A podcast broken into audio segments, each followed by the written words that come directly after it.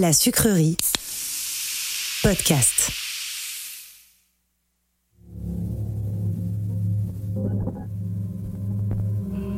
Ça t'est déjà arrivé un contrôle d'identité agréable? Moi jamais. Mais on va essayer de changer ça ensemble. On va tenter de partager une multitude de témoignages intimes et personnels sur ce que peut vouloir dire se sentir français au-delà d'une simple nationalité inscrite sur un passeport. Dans un pays où, quand tu n'as pas la gueule de l'emploi, on te demande sans cesse de montrer patte blanche, ce podcast s'impose comme un contre-contrôle d'identité. Par-delà les passeports, les titres de séjour, nos invités se libèrent des injonctions et des assignations de notre époque pour se réenraciner eux-mêmes.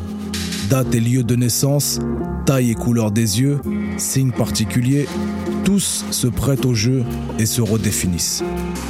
Bienvenue dans Made in France, un podcast qui, comme son nom l'indique, parle de France et d'origine.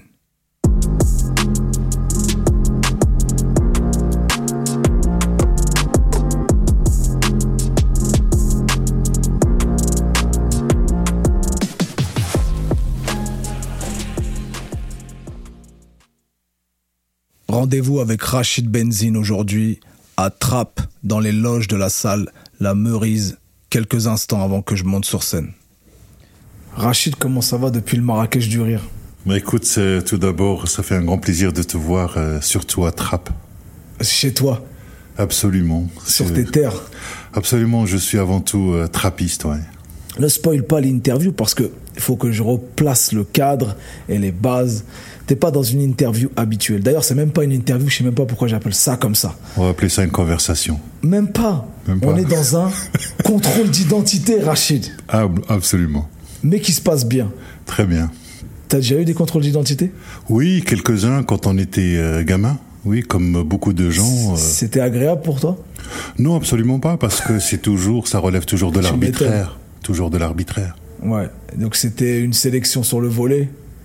Oui, une sélection sur le volet, mais en même temps une sélection assez précise, avec des critères euh, assez précis. Et quand on a autant de, de copains qui partagent la même condition historique, euh, la même condition de vie, et qui euh, subissent euh, cela, donc au bout d'un moment, on dit qu'il doit y avoir des critères de sélection. Eh ben sache que c'est sur les mêmes critères qu'on va faire ce contrôle d'identité. Absolument. sur ces mêmes critères, mais ça va se passer de façon un peu plus agréable. Euh, juste pour faire simple, pour te expliquer pourquoi je fais ça.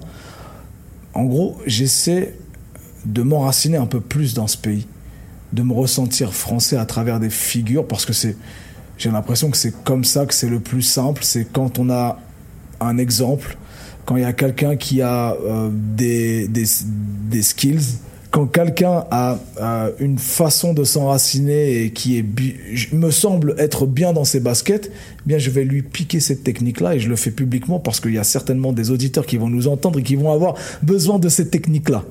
Donc c'est un peu le principe de cette conversation sous forme d'un contrôle d'identité. On va donc parler d'origine et de France. Première question, quel est ton nom? Rachid Benzine. Quel est ton rapport à ce, à ce nom? C'est un héritage euh, familial forcément Euh, c'est- quoi ton rapport à, à cet héritage?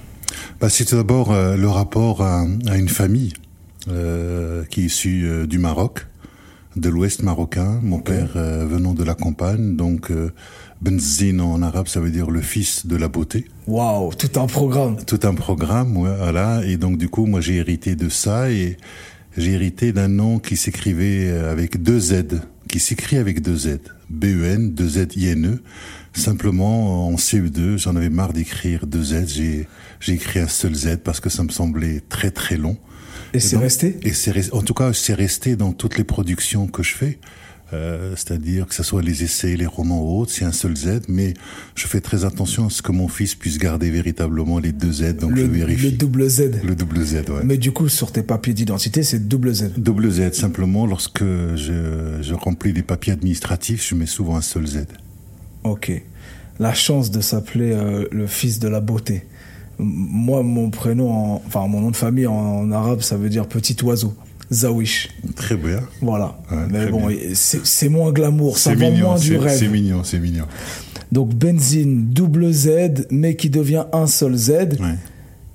Et Rachid. Oui. Pourquoi Rachid, tu le sais?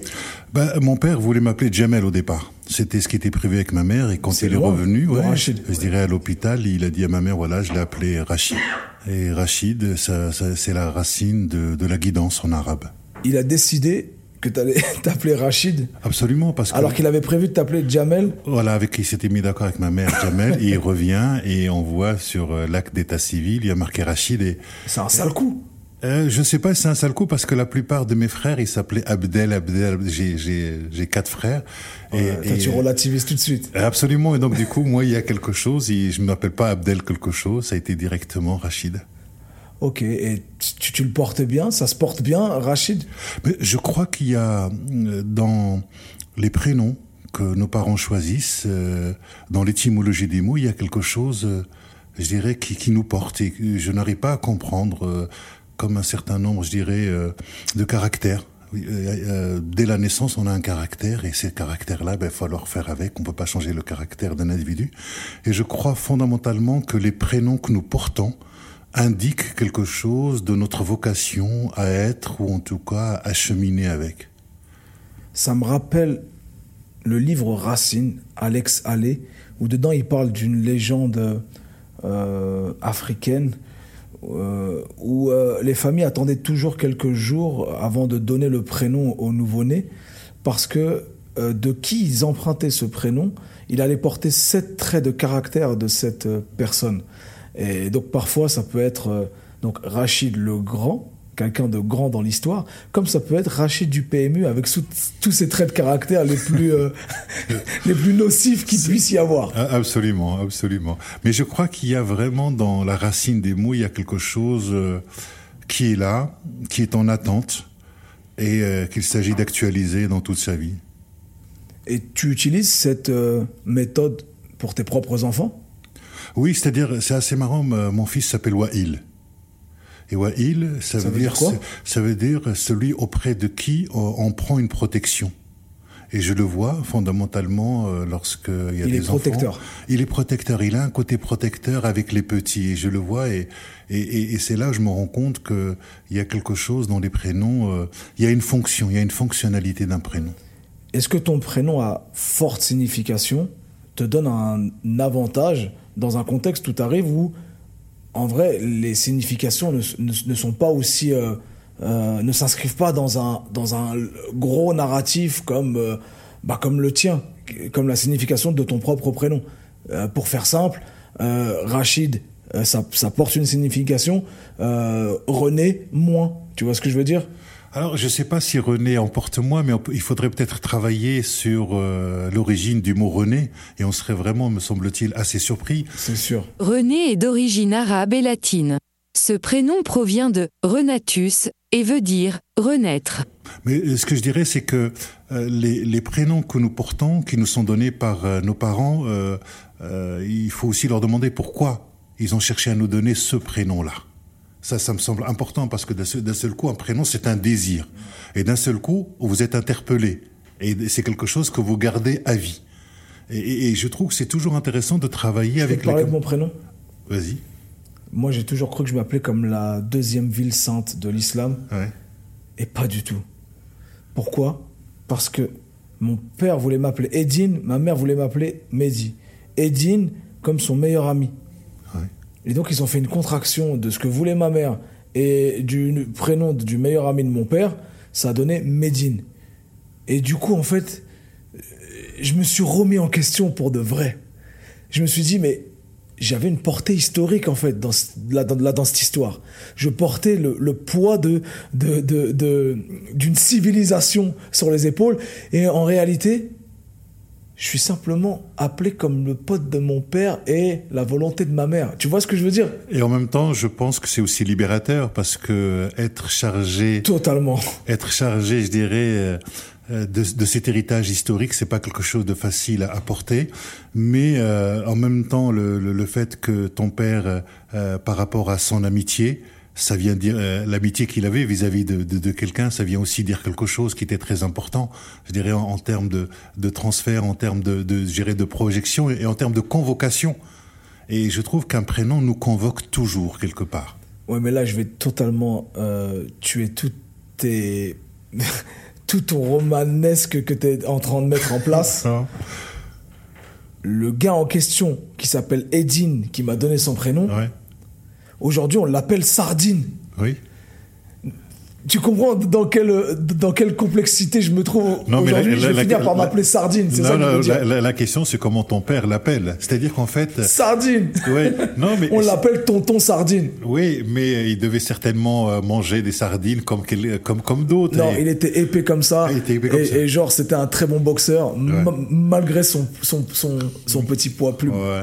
Non, mais je, je trouve qu'il y a quelque chose, euh, qu'on l'appelle sardine, c'est aussi quelque chose de, de, de très affectueux. Et, et, euh, et c'est vrai qu'on parfois on a des surnoms, même dans, dans le hip-hop, on a, euh, je dirais, les surnoms, ils sont là. La question, c'est pourquoi, un bout d'un moment, quelqu'un qui s'appelle, par exemple, mon pote qui s'appelle Fabrice, se met à s'appeler Sully Wax. C'est très, très intéressant. Tiens, ça c'est bien. J'ai envie d'en savoir un peu plus sur, euh, sur ton passage dans le hip-hop. Ah, le, euh, mais moi j'étais j'étais au collège, ça a été une vraie, euh, c'était un vrai bouleversement. Moi, je suis plutôt quelqu'un, quelqu'un. T'étais proche de gens qui faisaient du hip-hop ou toi-même t'en faisais? Mais euh, je veux dire, euh, on avait acheté un KW à l'époque, on breakait tout, c'était Break Machine, c'était euh, c'était aussi l'émission de TF1 avec Sydney.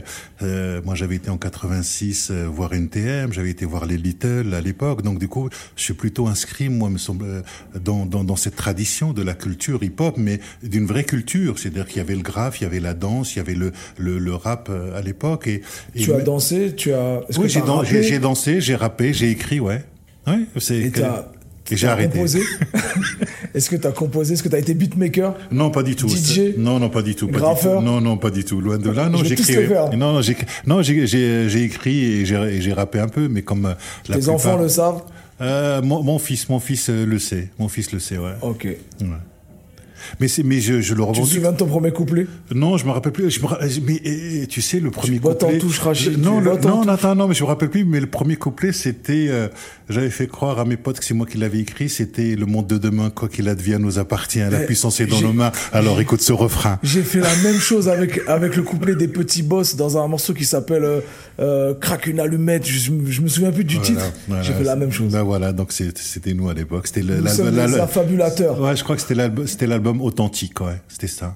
Authentique de Donc on se raconte tous des histoires. en Mais, fait. mais, mais pourquoi, euh, pourquoi nous racontons des histoires euh, à nos enfants quand ils veulent aller se coucher? Pourquoi on leur raconte des histoires de Qui sorcières? s'endorment mieux. N- Non, qui par- s'endorment plus vite. mais non, par- parce, parce que la- les, les histoires mettent en place un imaginaire. Et quand on est gamin, on a besoin d'un imaginaire qui est le plus riche possible. Et avec cet imaginaire-là, on peut s'identifier. Et donc, si les gens, depuis des siècles, continuent à se raconter des histoires de leurs aïeux, de leurs ancêtres, des histoires religieuses, c'est parce que les histoires nous fondent. Et, et en elles, nous trouvons des expériences d'êtres humains qui nous ont précédés. Et nous essayons de nous mettre à leur chemin ou parfois entrer en rupture avec cela. Date et lieu de naissance, Rachid. Alors 05 71 à Kenitra au Maroc Ouais. et je suis arrivé en France le 20 mars 1978 à Trappes. Sept ans plus tard, Ouais, à absolument. l'âge de 7 ans. À l'âge de 7 ans. ouais. C'était comment Trappe dans les années fin 70 Ben, je suis arrivé en, en mars et je découvrais la neige et la glace. D'abord, c'était cet espace-là. Et ensuite, euh, C'était exotique par rapport au point de départ. bah, c'était euh, assez différent parce que nous, on habitait une maison dans un quartier populaire au Maroc et là, on arrive euh, dans un, je dirais, dans un bâtiment qui est le 6 Square Lupergo à Trappes. Et, euh, et je vis là-dedans et on a, on se retrouve avec euh, des, des Marocains, des Algériens, euh, des Capverdiens, des Portugais, des Espagnols. Donc il y avait, il y avait, il y avait un mélange. Et donc j'ai vécu ce mélange-là parce que moi, en arrivant ici, euh, donc euh, je commence au CP avec une euh, une incite qui s'appelait à l'époque Madame Cohen, et il y avait des Maliens, des Sénégalais, et tout ça devait faire France avec euh, des langages, avec des dialectes qui sont complètement euh, différents. Et j'ai grandi euh, d'abord avec, venant du Maroc, d'abord en découvrant cette diversité. Alors que au Maroc, bah, on était simplement contre Marocains. J'arrive en France et je découvre cette diversité, je dirais, du monde. Dans une, dans une même classe ici à l'école qui est à 50 mètres de, la Meurice qui s'appelle Jean-Baptiste Clément. Et il t'intègre bien au CP euh, avec Madame Cohen?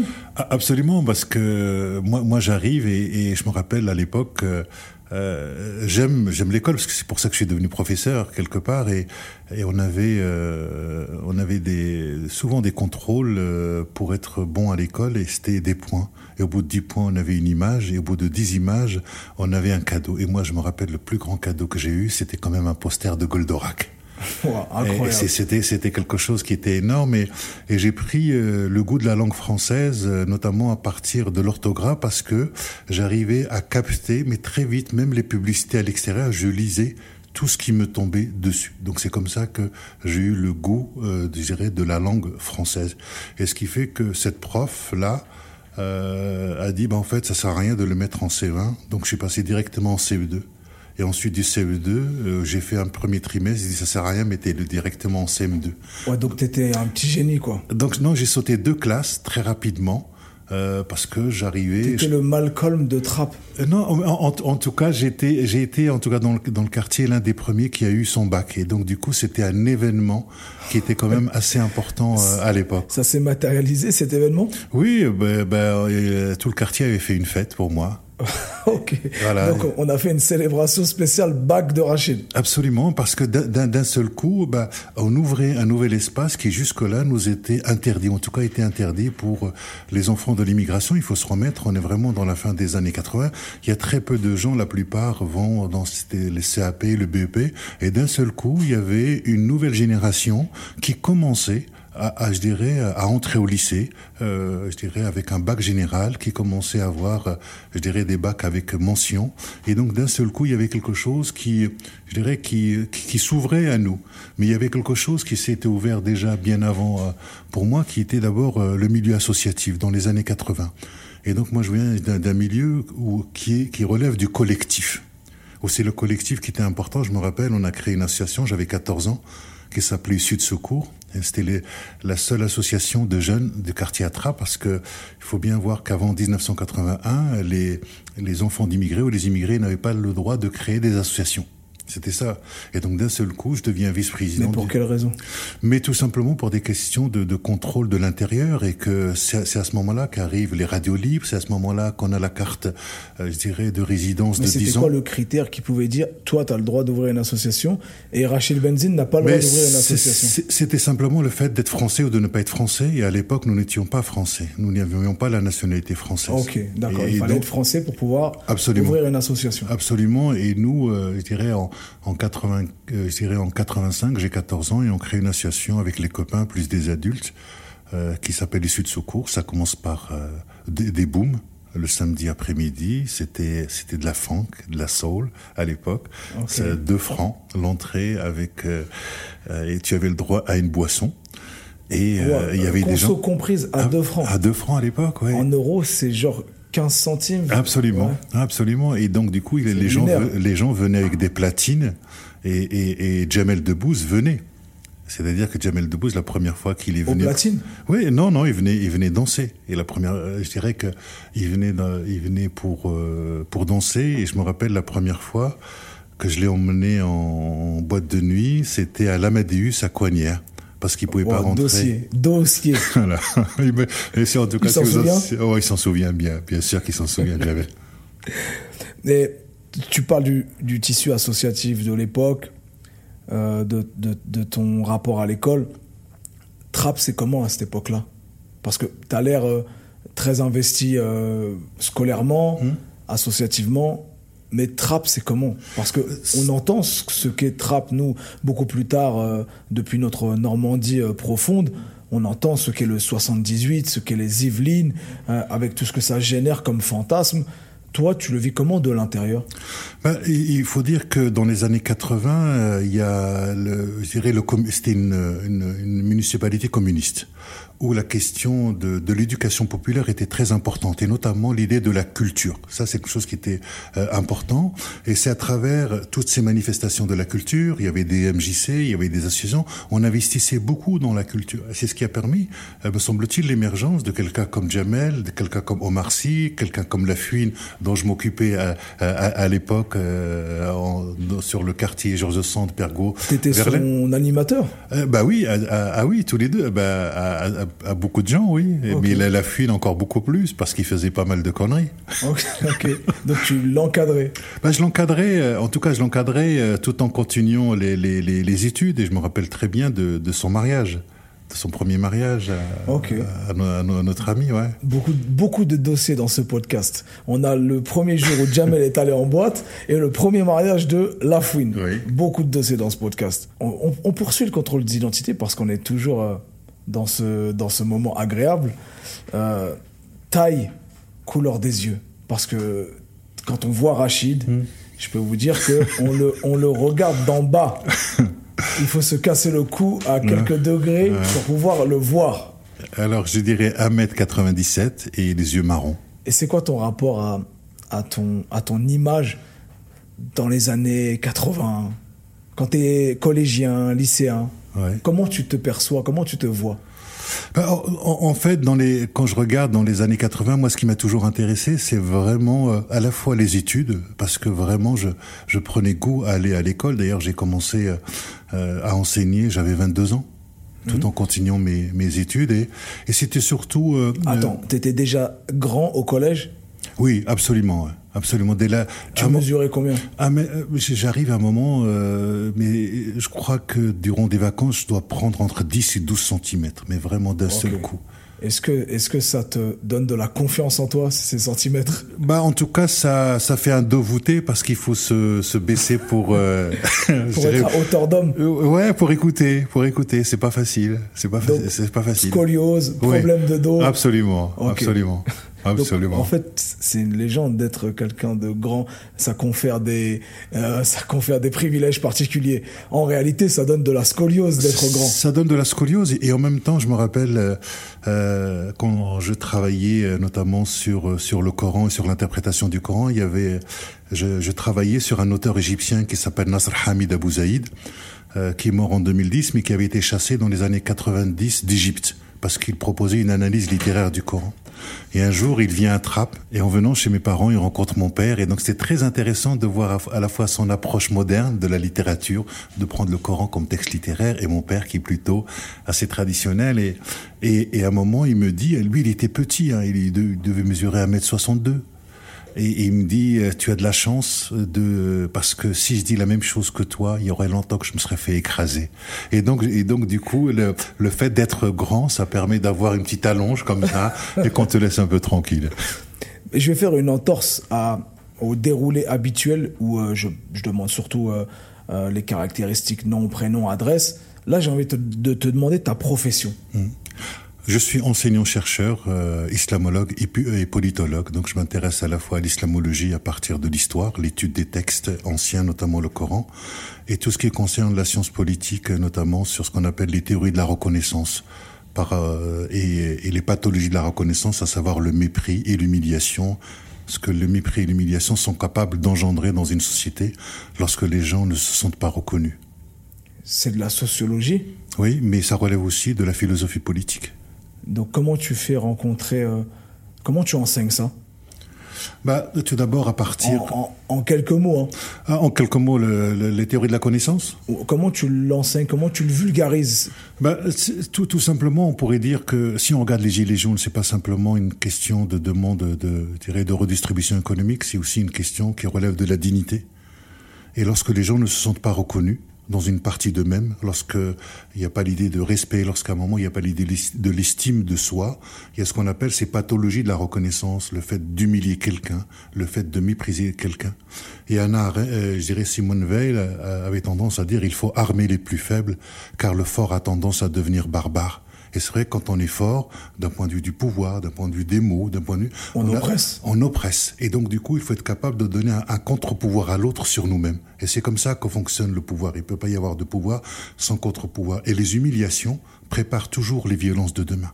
Quand on humilie quelqu'un, la violence n'est jamais très loin. Et, j'ai eu l'occasion de travailler là-dessus sur euh, tous les jeunes, euh, la plupart des jeunes qui étaient revenus de Daesh, et comment ils avaient adhéré à ce récit qui leur, disait euh, qu'on va restaurer leur dignité parce qu'ils avaient été humiliés. Et donc euh, euh, l'Allemagne, je dirais, avant la Seconde Guerre mondiale, le sentiment d'humiliation, arrive quelqu'un qui, qui, qui les emmène dans une, je dirais, dans une histoire qui est complètement folle. Euh, on pourrait dire la même chose sur Poutine, c'est-à-dire d'un seul coup, il y a le sentiment d'humiliation, puis d'un seul coup, euh, on est capable de créer un récit pour mobiliser les gens. Dans le monde arabe, le sentiment d'être humilié, et, et, donc ça, les récits préparent toujours, en tout cas les récits d'humiliation préparent toujours les violences de demain, mais je pars du principe que nous sommes des êtres narratifs, et nous sommes les histoires auxquelles nous adhérons. On adhère à une histoire de France, à certaines histoires de France, et nous devenons cette histoire de France. Et en devenant cette histoire de France, nous agissons dans cette histoire de France. Voyez et il y a toujours un lien, me semble-t-il, entre le récit, hein, le récit euh, manquant, euh, je dirais, que, que, peuvent avoir un certain nombre de jeunes qui ont l'impression... On, on, décide de s'inscrire dans ce récit ou pas? Absolument. Mais on, mais on s'inscrit toujours dans un récit. Et parfois dans un contre-récit, mais il n'existe pas, il n'y a pas de vie humaine sans récit. Et toi, tu t'inscris euh, dans un récit enraciné en France très tôt, dès ton arrivée au Maroc, ou tu as une période de rupture Là, par exemple, je, je note que tu es, que tu es arrivé à Trappes, c'est ta première domiciliation euh, en France, et tu es toujours domicilié à Trappes. Oui. Tu t'es enraciné. Euh, est-ce que, est que tu es enraciné à, à Est-ce que tu es enraciné en, dans les Yvelines? Est-ce que tu es enraciné en France? J'essaie de comprendre en fait cette mécanique qui t'inscrit dans ton propre récit à toi. Mais euh, de toute façon, une identité est toujours euh, une identité inachevée. Et on peut toujours euh, reprendre une identité autrement. Ce sont des couches.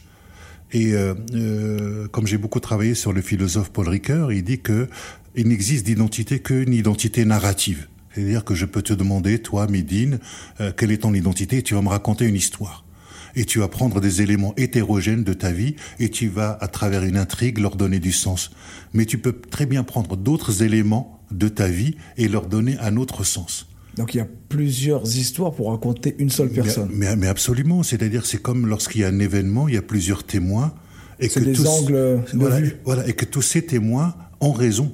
Et donc, okay. donc, donc c'est très important de, de, de, ne pas figer la question de l'identité. Mais ça crée une dissonance sur euh, euh, ceux qui veulent que tu t'inscrives dans un seul récit peut-être qui disent l'angle de vue que j'ai de toi, si tu es forcément quelqu'un issu de l'immigration marocaine. Déjà commencer par là, en fait, ça pose un narratif. Oui, absolument. Et, et, et ce, mmh. parfois on s'enferme mmh. dans ce dans cette identité-là.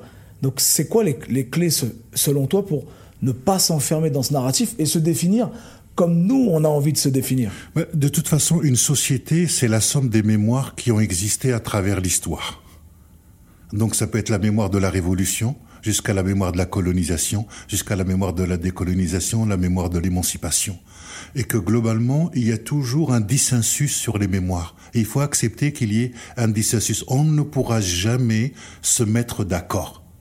Et on peut se mettre d'accord sur le fait qu'on ne sera jamais d'accord. Et on doit vivre avec cela. Mais espérer dépasser les conflits, euh, je n'y crois absolument pas. Par contre, ce qu'on peut essayer de faire, c'est de créer des espaces pour qu'il y ait fondamentalement ces dialogues et de partir du principe que le récit que je raconte sur moi-même peut toujours être raconté autrement et les autres peuvent aussi me raconter et que le récit est toujours inachevé, une identité est toujours inachevée.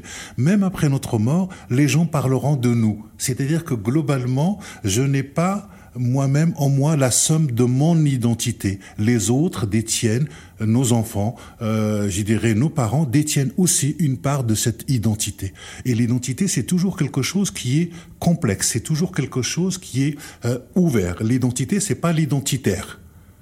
Et, et, et, donc la question, me semble-t-il, c'est quand on est... C'est quoi la nuance Identité, identitaire bah, L'identitaire, c'est de prendre un récit et de le figer comme étant... Euh, c'est celui-là qui a toujours présidé l'existence de la société française. L'identité reste ouverte. Oui, l'identité, elle reste toujours ouverte. L'identité, c'est pas la, c'est pas la même thé, c'est pas idem. L'identité, c'est une narration. Et, on voit bien, par exemple, euh, ce qui se passe sur l'histoire de France. Euh, Aujourd'hui, on est en train de, je dirais, de, faire euh, part à d'autres récits qui ont été invisibilisés ou qui ont manqué. que ce soit les tirailleurs, que ce soit vis-à-vis de la guerre d'Algérie. Le moment est arrivé peu pour enrichir et complexifier, je dirais, les intrigues. Voilà, donc je dirais qu'il faut, quand on a identité, une identité, il faut complexifier les intrigues, il faut compliquer les intrigues. Quelqu'un qui n'a qu'une seule intrigue en lui, c'est quelqu'un qui est très pauvre. En fait, tu racontes ça comme une série. Absolument. Mais j'ai l'impression que, que, l'identité, c'est une série et il y a des showrunners qui viennent ajouter des intrigues, comme tu le dis, pour, pour faire évoluer cette identité-là. Mais du coup, c'est un peu déstabilisant. Moi qui pense me dire à presque 40 ans, j'arrive à reconstituer euh, une identité dans laquelle je me, je me sens bien dans mes baskets et je vais devoir encore faire face à des showrunners qui vont me dire Hé, nouvelle intrigue, frérot, adapte-toi. Non, c'est-à-dire que l'identité est une fiction. Mais en même temps, la fiction, quand tu la regardes sur Netflix ou, le cinéma, ça, ça vient bouleverser ton imaginaire et ton imagination. Et ça réouvre des possibles, ça réouvre des possibilités qui sont en toi, qu'il faut, s'agit simplement d'actualiser. Je te donne simplement un exemple. Lorsque tu te balades à trappe et tu prends, par exemple, ton casque ou tes écouteurs et tu mets euh, une musique de Médine. Allez, on, prend une musique de Médine et on, on voit bien qu'on n'habite pas du tout la, la rue de la même manière que si on écoute, si on n'avait pas cette musique dans la tête. D'un seul coup, cette musique qui m'accompagne me fait voir les bâtiments autrement, me fait voir les habitants autrement. Et d'un seul coup... Mais on se raconte des histoires en fait alors. Mais qu'est-ce que c'est que l'être humain? L'être humain, c'est quelqu'un qui se raconte des histoires. Et il, il, ne peut vivre que dans cette capacité à se raconter des histoires. Moi qui ai beaucoup travaillé sur le religieux, qu'est-ce que c'est que le religieux? C'est du narratif. On s'identifie à une histoire qu'on nous raconte. Et en même temps, cette histoire de l'islam ou du christianisme, il y a plusieurs tendances. Que ce soit, par exemple, si je prends le catholicisme, si le, le christianisme, il y a le protestantisme, il y a le catholicisme, il y a l'orthodoxie. Voilà, j'ai trois intrigues qui sont complètement différentes. Ben, je dois vivre avec tout cela. Et si j'en prends une, je ne dois pas oublier qu'il y en a deux autres qui J'ai l'impression d'être dans Westworld. tu sais, cette série où est-ce que on plonge des gars dans le Far West et qu'ils ont le droit de revivre leur journée euh, indéfiniment et de profiter de l'évolution de ce monde qui est infini en fait. J'ai vraiment l'impression d'être dans Westworld, comment tu, tu, me racontes? À la fois ça me rassure, à la fois je suis en vertige là. Oui. Ça me fait un peu peur de me dire que je vais jamais être individuellement euh, euh, terminé. Tu vois ce que je veux dire? C'est, euh, je, vais, je vais jamais finir le jeu de ma propre identité. Ben, c'est l'objectif. L'identité, c'est, ce sont des variations, des variations imaginatives autour du jeu. C'est ce qui permet aux gens de pouvoir à un moment se réinventer. Si on n'est pas capable de se réinventer, quelque part, on, va ramener les gens dans une espèce de stigmatisation identitaire ou dans des assignations identitaires et dans, dans des communautarismes quels qu'ils soient, qu'ils soient français, euh, euh, religieux ou pas. Et il s'agit justement de, de montrer que l'individu, quel que soit l'homme, échappe à toute définition. C'est pour ça que dans c'est ça qui est très intéressant dans le discours religieux, dans l'eschatologie, dans l'au-delà, euh, ce qu'on appelle après la mort. On dit que la mort n'a pas le dernier mot. Le juge, le, dernier jugement, c'est-à-dire que le jugement sur quelqu'un ne peut être posé. C'est ça qui est intéressant, c'est-à-dire qu'on ne peut jamais définir quelqu'un. Donc même la mort ne vient pas mettre le point final. Mais, mais absolument pas, parce que même de après... dire il a vécu ainsi, mais, il a vécu ici, ses parents venaient d'ici, oui, et on peut dire que son identité était celle-ci. Mais absolument, on pourra toujours raconter les choses de la même manière, et c'est cela qui est très intéressant, et c'est cela que les gens doivent accepter. Et parce que sinon, euh, si, sinon on risque finalement de s'enfermer dans, dans, dans une espèce d'idéologie qui crée toujours le nous et le eux. Et ce nous eux, il peut devenir, me semble-t-il, assez dangereux. Et c'est ça, dans un contexte de mondialisation, c'est ça qu'il s'agit, me semble-t-il, de, de, de, comprendre, de se dire, effectivement, nous sommes enracinés dans une culture, dans une langue. La grammaire de la langue française n'est pas la grammaire de la langue arabe et que la grammaire donne une perception du monde. C'est important. C'est important d'être enraciné dans la société française. Mais encore faut-il comprendre tous les récits qui font de la société française et comment, par exemple, aujourd'hui, un film comme Les Tirailleurs vient dire, en fait, ce récit-là que je vous raconte, c'est le vôtre. Et donc, je, je viens le rajouter, je viens compliquer l'intrigue. Et toute la question pour faire nation, c'est comment on peut mettre en commun nos récits. Et c'est cela qui nous est demandé aujourd'hui, avec toutes les provenances, de se dire, ben voilà, le récit n'est jamais achevé, sauf si on est dans une espèce de patriotisme qui est complètement exclusif et qui va finir par tuer les gens. J'ai l'impression qu'il vient de résumer tout ce que j'ai envie de dire dans ces podcasts, mais d'une manière un peu plus belle que ce que j'essaie de faire sur, euh, je sais pas, une dizaine de podcasts. Bref, on arrive au, moment euh, que je préfère de ces discussions, c'est le portrait robot. Mais avant ça, je veux juste qu'on recontextualise où est-ce qu'on est. On n'est pas nulle part ici. Moi, je donne un concert ce soir dans cette salle qui, je sais, a beaucoup plus d'importance que ma prestation de, là de ce soir. Parce que cette salle, elle a vu des artistes euh, commencer, se développer. Elle a donné la chance à des gens. Tu la connais mieux que personne. Est-ce que tu peux, en quelques mots, nous parler de la salle La Meurise ah, c'est une euh, grande salle qui a accueilli euh, beaucoup d'artistes. Elle a accueilli Jamel, elle a accueilli Gad. La semaine dernière, elle a accueilli le comte de Bouderbala. Et aujourd'hui, elle t'accueille. Et euh, mais ce que je dirais, c'est qu'avant de, de, de aller d'abord dans le dans, dans je dirais dans cet espace qu'on appelle les Merisiers, les okay. et juste à côté, normalement, était collé le commissariat. Voilà, donc vraiment, et juste à côté, il y a ce qu'on appelle la salle Jean-Baptiste Clément, à 150 mètres, et c'est là où Jamel a fait son premier show, à 150 mètres. Donc attends, un commissariat, le premier endroit où Jamel a, fait son show, le comte de Bouderbala, Médine ce soir, qu'est-ce que ça raconte comme narratif, tout ça? Bah, ça, ça raconte la société française. Et, je crois qu'on ne le dit pas suffisamment, mais euh, la France a le taux de mariage mixte le plus fort d'Europe. Ça, dit quelque chose. C'est-à-dire qu'entre, moi je dis souvent que la France euh, se voit comme un tableau de Renoir alors, alors qu'elle a la gueule d'un Picasso. Et, en vérité, quand, euh, quand tu prends ce que nous sommes réellement, nous en tant que Français, et la représentation de ce que nous avons vis-à-vis -vis de la France, en fait, il y a un gap et que tout le travail, c'est là où le, travail de la fiction, c'est là où le travail de, de, de l'artiste, c'est justement de mettre quelque part un niveau, de raccourcir ce gap, de, raccourcir ce gap pour dire voilà ce que nous sommes réellement. Et, et, je crois que parfois dans, dans, la société dans laquelle nous vivons, où, la, où le dialogue devient de plus en plus difficile, j'ai l'impression que seul l'aspect artistique ou la fiction est capable de bouleverser cet imaginaire-là. Et, et c'est pour ça que je trouve que les, les, les, la littérature, le théâtre, la fiction ont un grand rôle à jouer pour nous dire qui nous sommes, ce que nous sommes et ce que nous pouvons être. C'est ça qui est très intéressant dans la fiction, c'est qu'elle qu'elle nous projette dans ce que nous pouvons être. On a name droppé beaucoup de personnes depuis tout à l'heure. Hmm. Jamel, Omar, le comte de Bouderbala.